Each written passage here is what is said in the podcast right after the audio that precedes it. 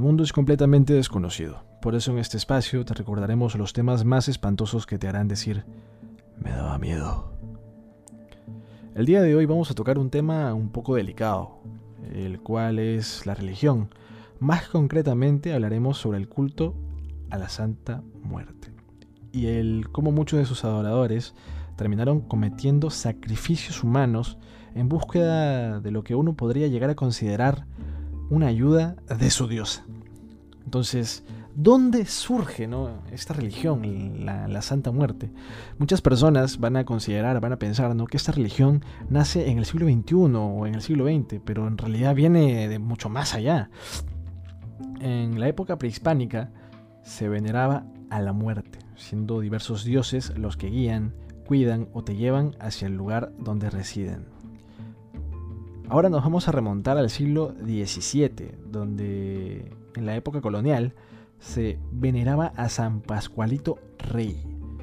¿Ya? ¿Pero qué era San Pascualito Rey? Era una figura en forma de esqueleto, el cual la iglesia vio como una herejía, ¿no? Pero a pesar de esto, las consecuencias no iban dirigidas hacia las personas, sino a la acción en sí, ¿no?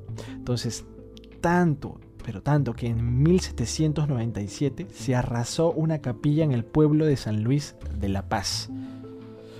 Pero no fue hasta 1965, en Hidalgo, donde se manifiesta abiertamente el culto a la Santa Muerte.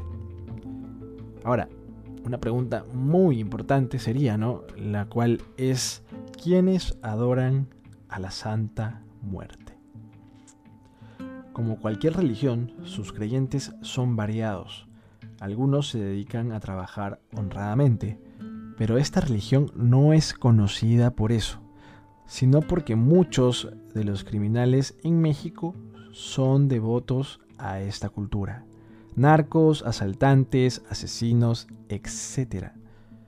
¿Ya? Son muy pocas personas las que veneran a esta llamada niña blanca, pero hay otros que por poder o psicopatía han cometido crímenes horribles, y pues aquí les tenemos unos casos. El caso de Silvia Meraz.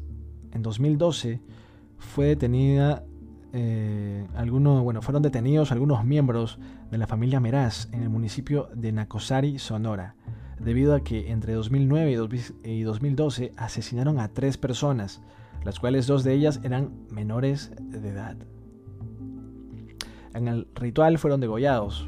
Las víctimas eran Cleotilde, una amiga de la familia, la cual fue asesinada de un hachazo en la nuca y una puñalada en el abdomen, su hijastro Martín Ríos, de 10 años, y finalmente su pequeño nieto Octavio, el cual, luego de su desaparición, se encendieron las alarmas para su búsqueda inmediata. Los rituales fueron hechos en el interior de la casa y ante la imagen de la Santa Muerte, quien era acompañada de rezos mientras se llevaba a cabo dicha desgracia.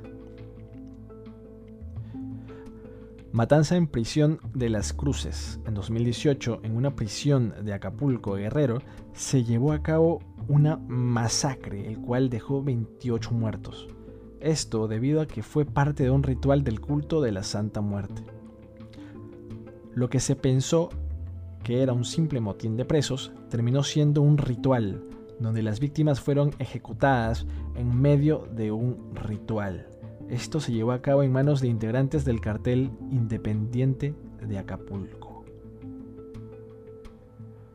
El caso de Miguel Alberto Rey Gil. Esto ocurrió en 2008 en el pueblo de San Miguel Chicalco o Jicalco, en Tlalpan. Bueno, no soy mexicano, discúlpeme. Tlalpan, o no sé si es Tlalpan, donde, pues, ¿qué sucede?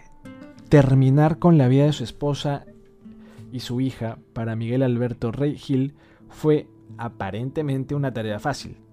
Hace 10 años, el cuerpo de Adriana Bonilla, de 17 años, fue encontrado semidesnudo en un terreno baldío. La fauna del lugar le había destrozado la cara, los brazos y un pie, mientras que el pequeño cadáver de su hija de año y 3 meses fue encontrado embolsado en el mismo lugar. El crimen enmudeció a las autoridades que buscaron a Rey Gil, de entonces 22 años, para que respondiera a los hechos. pero en la vivienda que éste rentaba solo había ropa de las víctimas a los pies de una escultura de la Santa Muerte. ¡Wow! Terrible, ¿eh? Cuidado. Sacrificio en Santa Fe, 26 de octubre de 2020. Fue cuando se dio a conocer la macabra noticia sobre el asesinato de Marcos Correa, el cual fue usado como sacrificio a la llamada Niña Blanca. Después de que el hombre llevara desaparecido durante 2 semanas, lo encontraron sin vida en un santuario de la Santa Muerte. Se dice por ahí que se le arrancó el corazón cuando aún estaba con vida y luego fue decapitado. Como ya vimos, esta religión es más turbia de lo que parece.